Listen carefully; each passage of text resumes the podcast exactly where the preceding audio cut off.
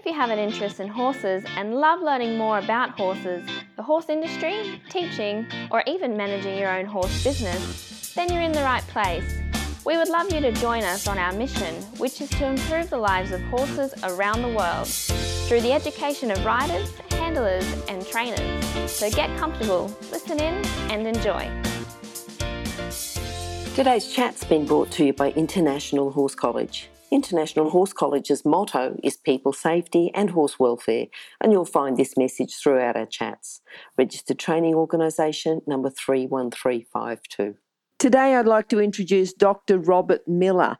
Dr. Robert Miller started off as a veterinarian. He's now retired from that. We're going to talk to him about the science of horsemanship and the principles of equine behaviour, and uh, also a little bit about his book, Blending Art and Horsemanship. How are you today, Bob? Oh, fine. Good, good. Now, we started to talk a little bit about your favourite quote. You started to tell me, and I said, no, no, hang on a sec. We'll start the interview, and then you can tell me about your quote. Now, your quote, I understand, is from the Bible, but not necessarily for religious reasons. Would you like to talk about your quote and why you've chosen that one? I heard this often as a child. My my parents uh, uh, said it, especially my mother, do unto others as you would have them do unto you. And I think that if everybody lived by that, uh, we would be so much kinder, such a more peaceful world, so much less friction and hostility. And the important thing to me is it doesn't mention that others means humans, mm-hmm. because I think that applies to uh, animals as well. Okay. Do unto others as you would have the others do unto you. Good, good. Now, you've been fairly strong in the teaching of the science of horsemanship, principles of equine behaviour. Yeah. Yeah. What got you into that field? Is it going back to your mother saying, do unto others as you would have them do unto you? No. Uh, I had a great interest in horses as a child possibly because my father grew up on a farm working with draft horses and uh, uh, had a great love for horses and told me about that. And I saw pictures of him. I still have them uh, with the horses that were taken early in the, the 20th century. And uh, when World War II broke out, uh, there was an organization called Victory Farm Volunteers mm-hmm. because there was a great sh- shortage of uh, manpower on the farms because everybody was rushing to uh, uh, get into the war effort and to uh, enlist in the armed forces. Uh, so I applied for that at 15 years of age. Uh, I was accepted and included a salary of $1 per day, room and board. Yep. And the only choice they gave you is not the kind of farm that you were going on, but the location. Now, I, I chose Vermont. I was interested in history and wanted to see rural New England. So I got on a train. They shipped me all the way to, to Vermont. Spent my summer there working for a dollar a day, sometimes as long as 12 hours a day. uh, loved it. And uh, next summer said I want to go back to Vermont. And this time they sent me to a modern dairy farm which I was hoping the first time, but when I got there, I found there was no electricity, and we had to hand milk 15 head of cattle. But the second summer was a modern farm, and uh, I didn't like it as well as that that previous farm.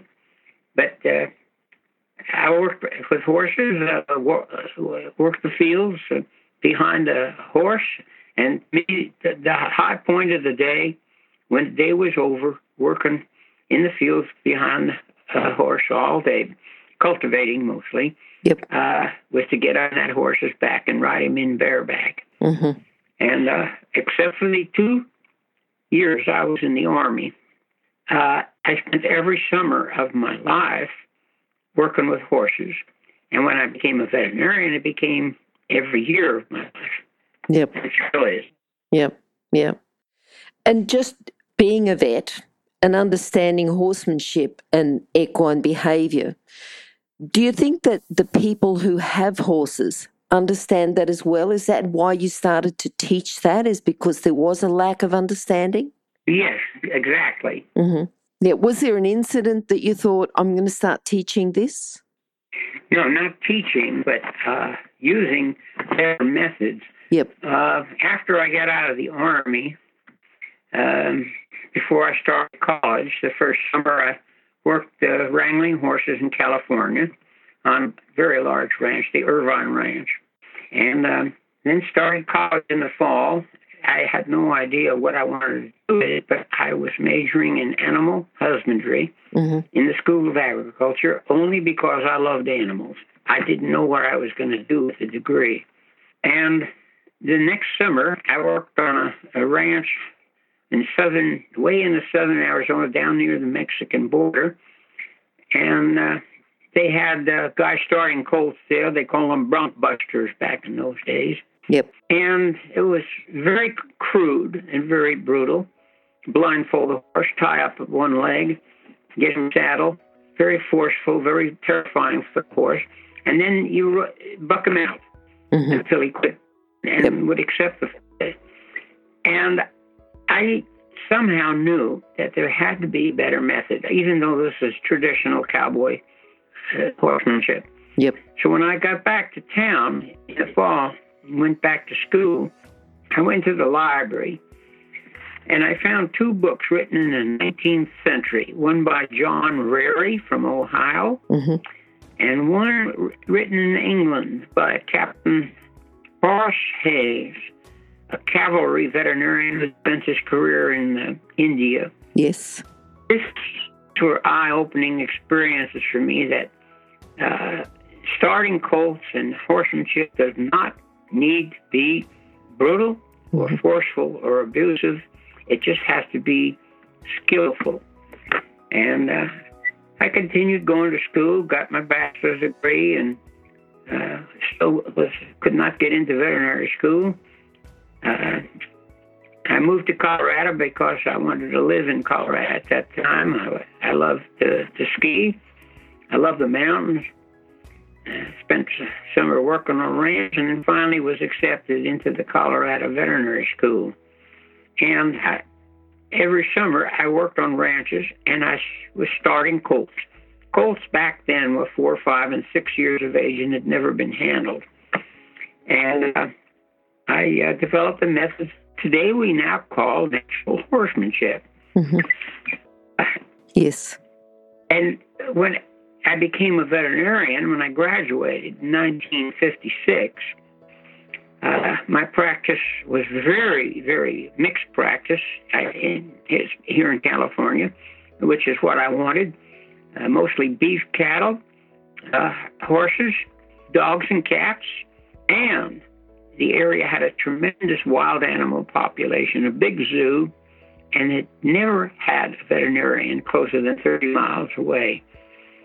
So I did all species, everything, and built a group of six doctors. Halfway through my career, uh, one of them su- suggested that one of us ought to specialize in horses because horse practice was growing in quantity and quality. And they all looked at me. And I said, wait a minute, I started this practice and I love the variety of animals in it. and uh, one of my partners said, yes, but you're the only horseman in the group, so you're the logical one. I agreed to do it for one year. Uh, and uh, if I was not happy, I'd go back into mixed practice, all species, and we'd take on another veterinarian as a full time equine uh, practitioner. Well, within 30 days, my life had become so simplified trying to keep up with the technology, which, like all technologies, was growing explosively. Yeah, I only had to concentrate on uh, horses. And more important to me, I love working out of doors. I don't like working indoors. And in California, working outdoors is very pleasant 95% of the time. We have a very benign climate. Mm-hmm. So I told them I'd be very content to spend the rest of my career this way. I developed some techniques which uh, were revolutionary training techniques. And uh, uh, I, am a writer, so I was writing uh, monthly for the uh, Western Horseman magazine. And I was soon getting invitations internationally to uh, teach uh, horse behavior. then at 58 years of age, I realized I was turning down all kinds of uh, wonderful invitations and uh, made the decision to retire from practice at age 60 and uh, teach and write full time. And now, at 91, wow. that's what I'm doing. Wow. Writing wow. I'm just wondering, you know, when you had all those other species of wild animals, when you're working with them, did that help you understand the horse behavior a bit better? You know, the wild horse behavior. So you're working with other wild animals and working with wild horses. Was it similar in behavior? Yes, yes. Okay. Look, everything adds to your education. Mm. But uh, since I was working with species, mammals, reptiles, birds that I had never been trained in, I had to rely upon uh, what I knew about them. And this led me to become a, a, a worshiper of evolution. I would analyze where does this creature live in the wild? How does it survive? And that gave me clues to how to handle them, how to get along with them, to understand their behavior, uh, how to feed them. I started to apply this uh, to domestic animals, particularly the horse. And uh, it took a long time, but it led to invitations. We've been on every continent except Antarctica. There are not too many horses down there. but we've been in many countries and uh, have friends all over the world now. And uh, I'm also as avid a student as I am a teacher. So I regularly attend the various uh, horsemen, trainers, clinicians, and attend their performances, read books, magazines constantly. And I learn what not to do, and I learned what to do. Okay. And my own horses and mules are an example mm-hmm. of uh, the efficacy of uh, proper methods.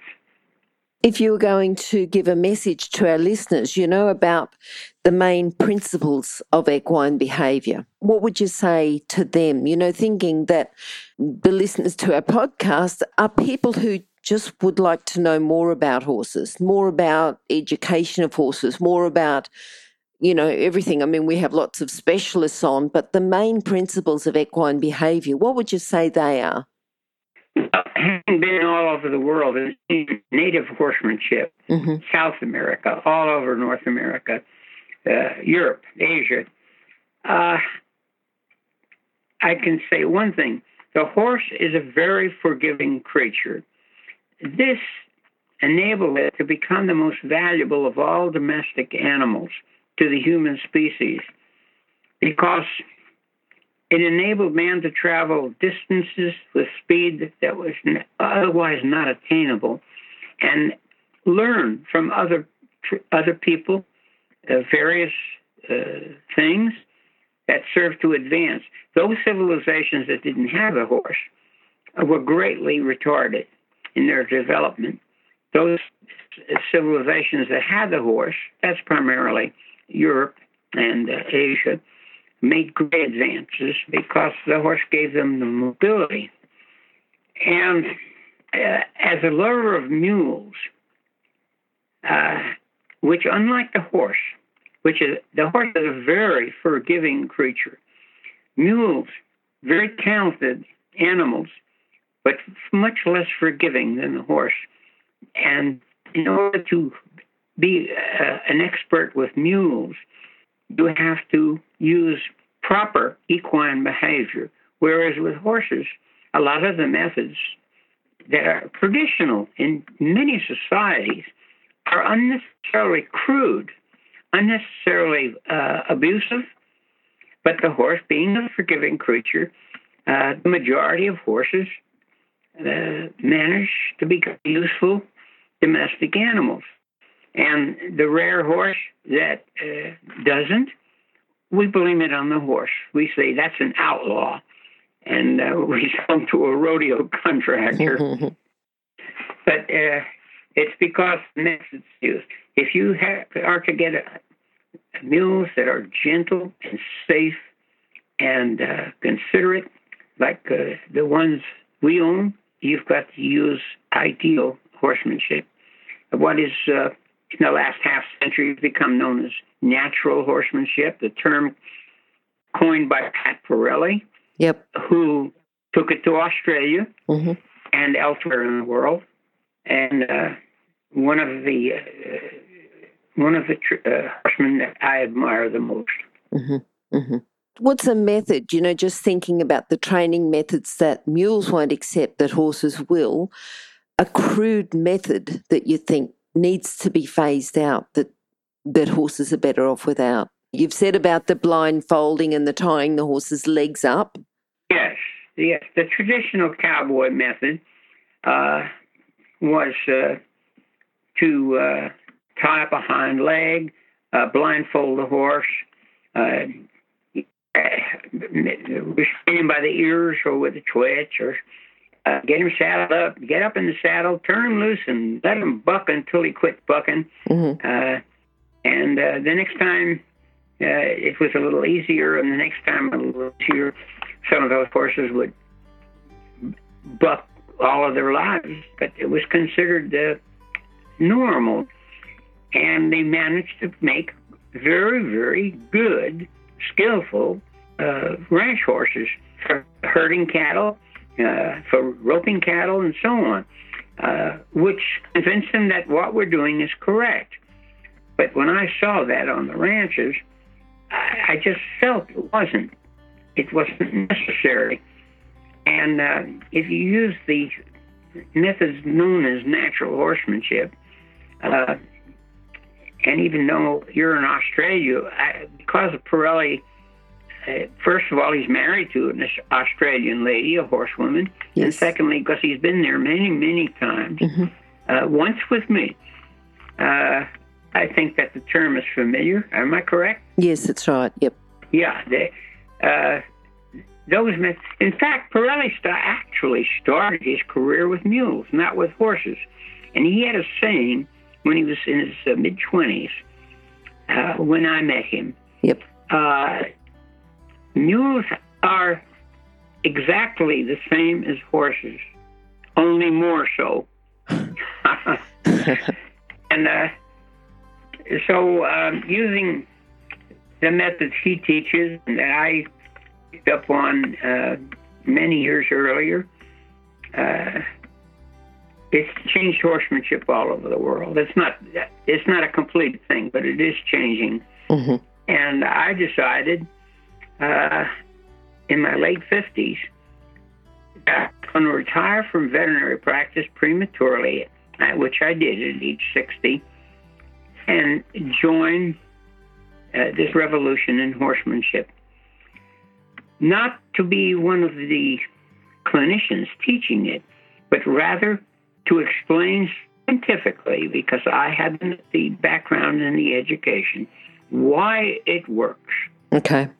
Yep. Take the mystique out of it, the mystery. hmm hmm If you're an equestrian coach or a horse riding instructor, or even if you aspire to be one, have a look at the free video series for horse riding instructors on the Horse Chats website. Go there now, have a look. horsechats.com. All right. Now, talking about your book, the one that you wrote about art, blending art and horsemanship. Now, I haven't read the book, but I've heard that within the book you talk about people who start off with horses, you know, might ride when they're young, you know, have horses, but their career gets in the way. They go on, they give up horses, get to, you know, almost like a midlife crisis, and then say, oh, I think I want to go back to horses. Now, we hear those stories all the time. You know, people, even when they're young, they, they say, I've got to go to university. They might go to university and drop out or not, or have a year off before they go to university, never actually stop doing horses. But people who go and have a career and um, give up and have a life with horses, we've talked about that. But I think your farrier, do you want to tell us a little bit about him and the career he gave up? Yes, he was an astrophysicist working for the U.S. Navy Mm-hmm.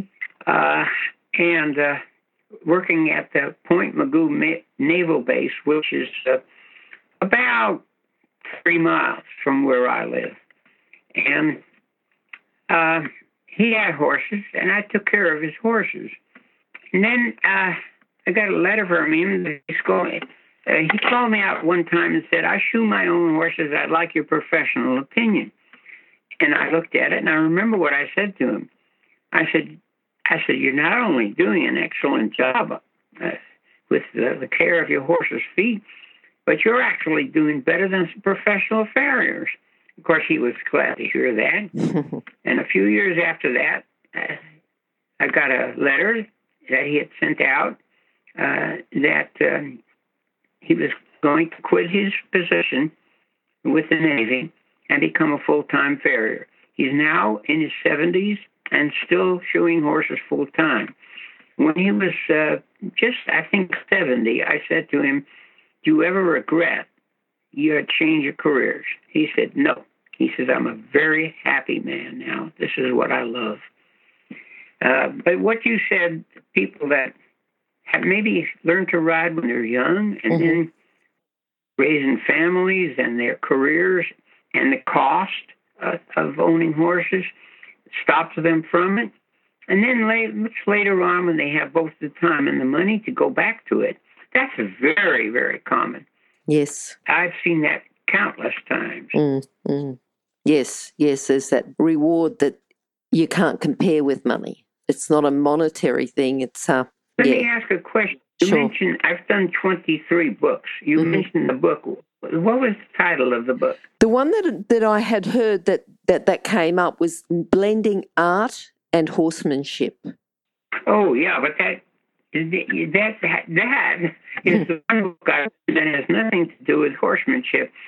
Uh, it's just I discovered oh, with this farrier, incidentally. Yes. This this farrier is an artist, and uh, I said to him, this not too many years ago, before that I did that book. I said, you know, it's amazing how many people that love horses and I have uh, horsemanship skill Mm. are also artistic. I said, including me. He says, that's right, you're a professional cartoonist. I said, yes, I am. I said, but I'm talking about the fine arts. Uh, I can think of so many people. He said, uh, why don't you why don't you write a book about that? So I went home. I started calling some of my friends, clients, associates, and some of them that I didn't know had artistic ability. And I'd say, uh, I've always admired your horsemanship. I said, I've never asked you this before, but do you have artistic ability? And I was amazed. With very few exceptions, hmm they said, yes, yes, I, uh, I like to sculpt. Another one uh, likes to do metal work. Uh, a lot of music was number one, Okay. the love of music. Uh, so I, there is a link between this uh, love of horses and horsemanship and artistic ability. And I decided nobody knows about this. I ought to, I ought to mention it. Mm. So that's why I wrote Mm, mm. It's interesting. I want, um, you know, for the our listeners to think about what do they do. I, I'm thinking myself. You know, when I was at school, I took art as a subject and uh, ended up having one of my paintings hung in the Queensland Art Gallery, which you know I'm sure that there's many professional artists that would like to have that honour. and you and your lo- lifelong love of horses. Yep, yep, for sure. Yes, Yep. there is a connection. I don't know if it's uh, uh, mental, physical. Uh, I haven't tried to understand it, but it's uh, having researched it with by speaking to countless uh, people Mm. I thought had a strong love for horses. Uh, I found that majority. Uh, in fact, a lot of them said, "Oh no, I don't have any artistic ability," and I said, "None." No, no, no. I I wish I could. Uh, and then a few minutes later, they'll say, uh, I, I ask if they have hobbies. Oh yes, uh, music. I, I'm a music lover. Yes. Uh, in other words, they didn't regard that as an art form. hmm Uh, I had many answers like that. Uh, that they didn't regard themselves as an artist, and yet their their passion, their hobby, was artistic. So there's a link there, no question about it. Yep. Yep. For sure. For sure.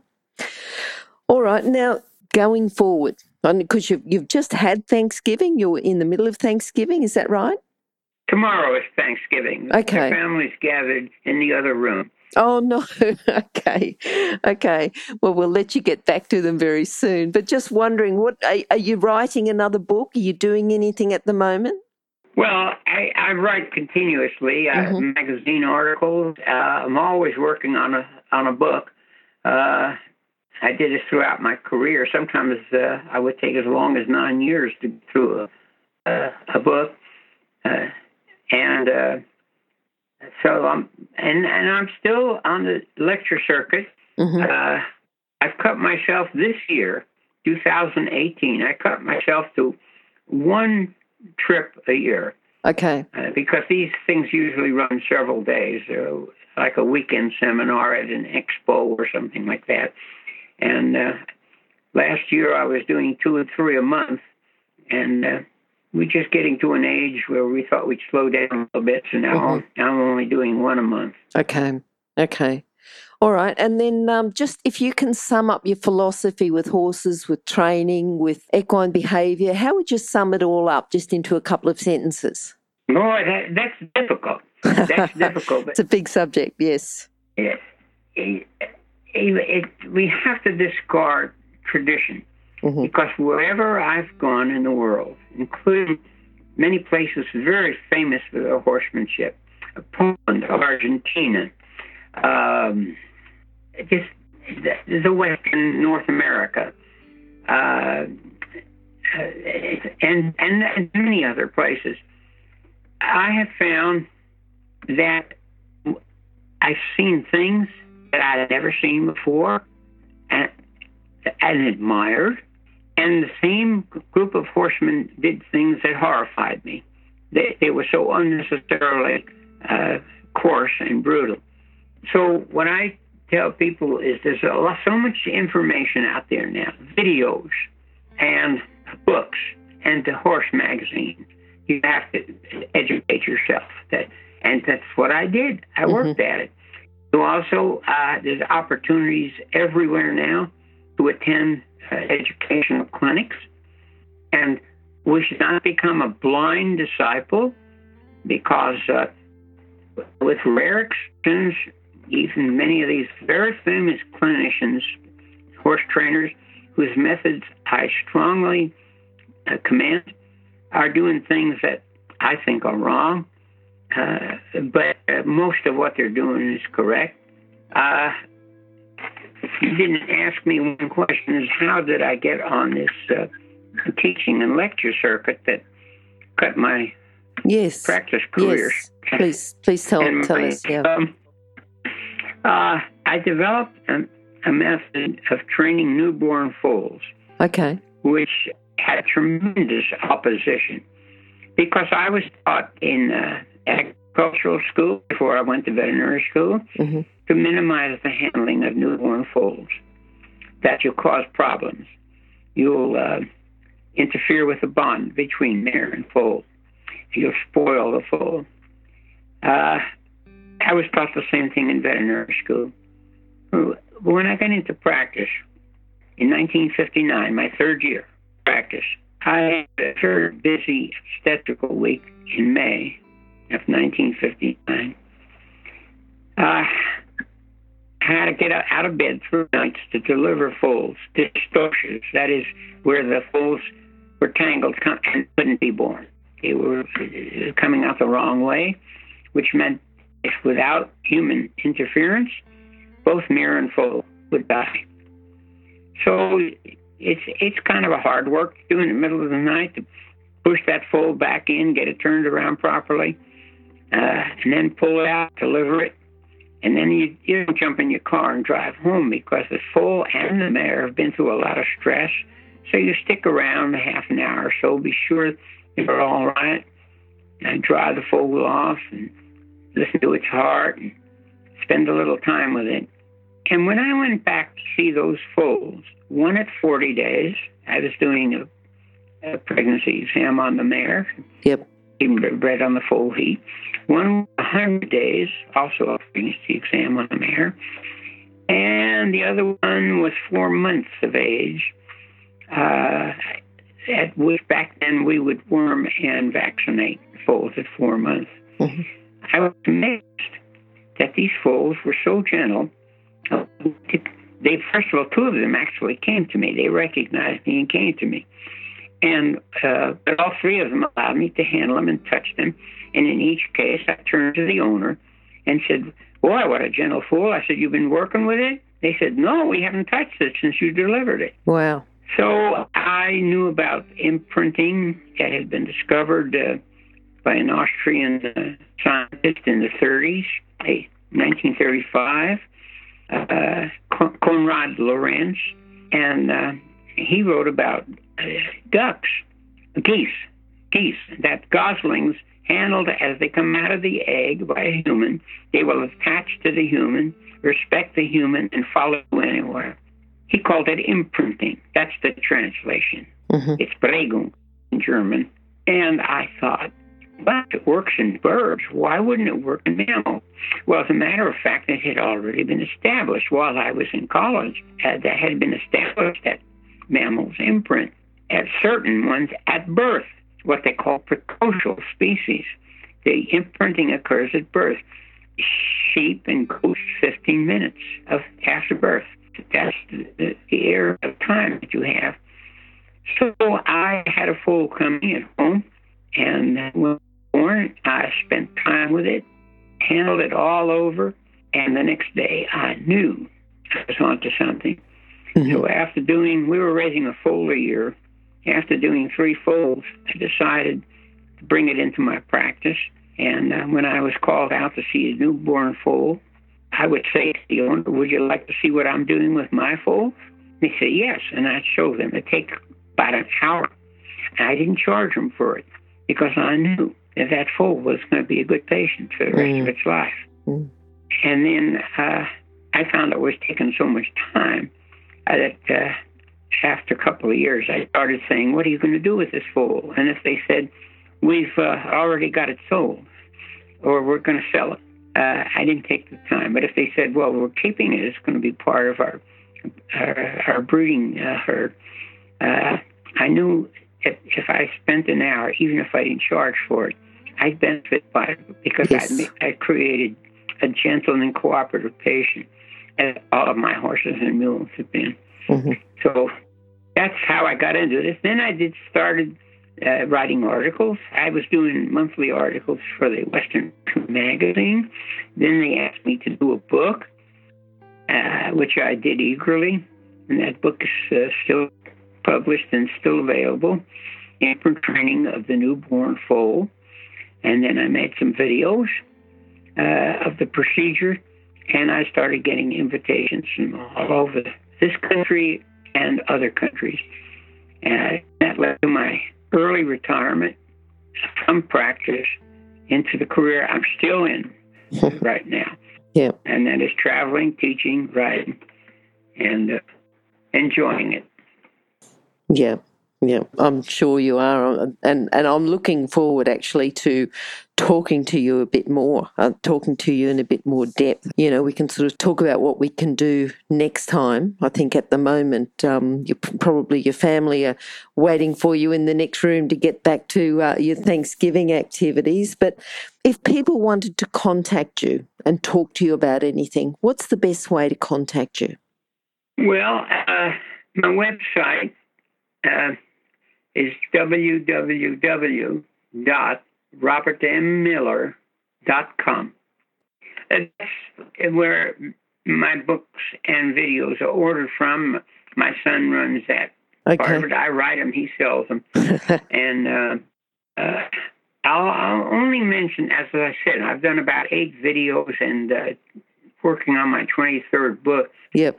Uh, but your listeners, uh, they want to know which I recommend. Yes, please. The the book I recommend uh, is Understanding the Ancient Secrets of the Horse's Mind, because that goes over everything I've said here, but it, it goes into detail.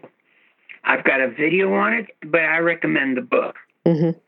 And the second thing I recommend is just the opposite. I recommend the video rather than the book because I feel it's so important.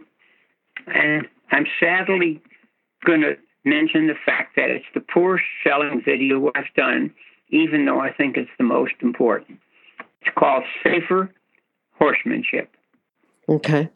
Because I mentioned to the people who did my training videos that only once in my life was I ever injured by a horse to where I had to go into a hospital. And that was when a three a three week old foal ran into me at top speed, knocked me flat on my back, and I ended up with knee surgery. Mm-hmm.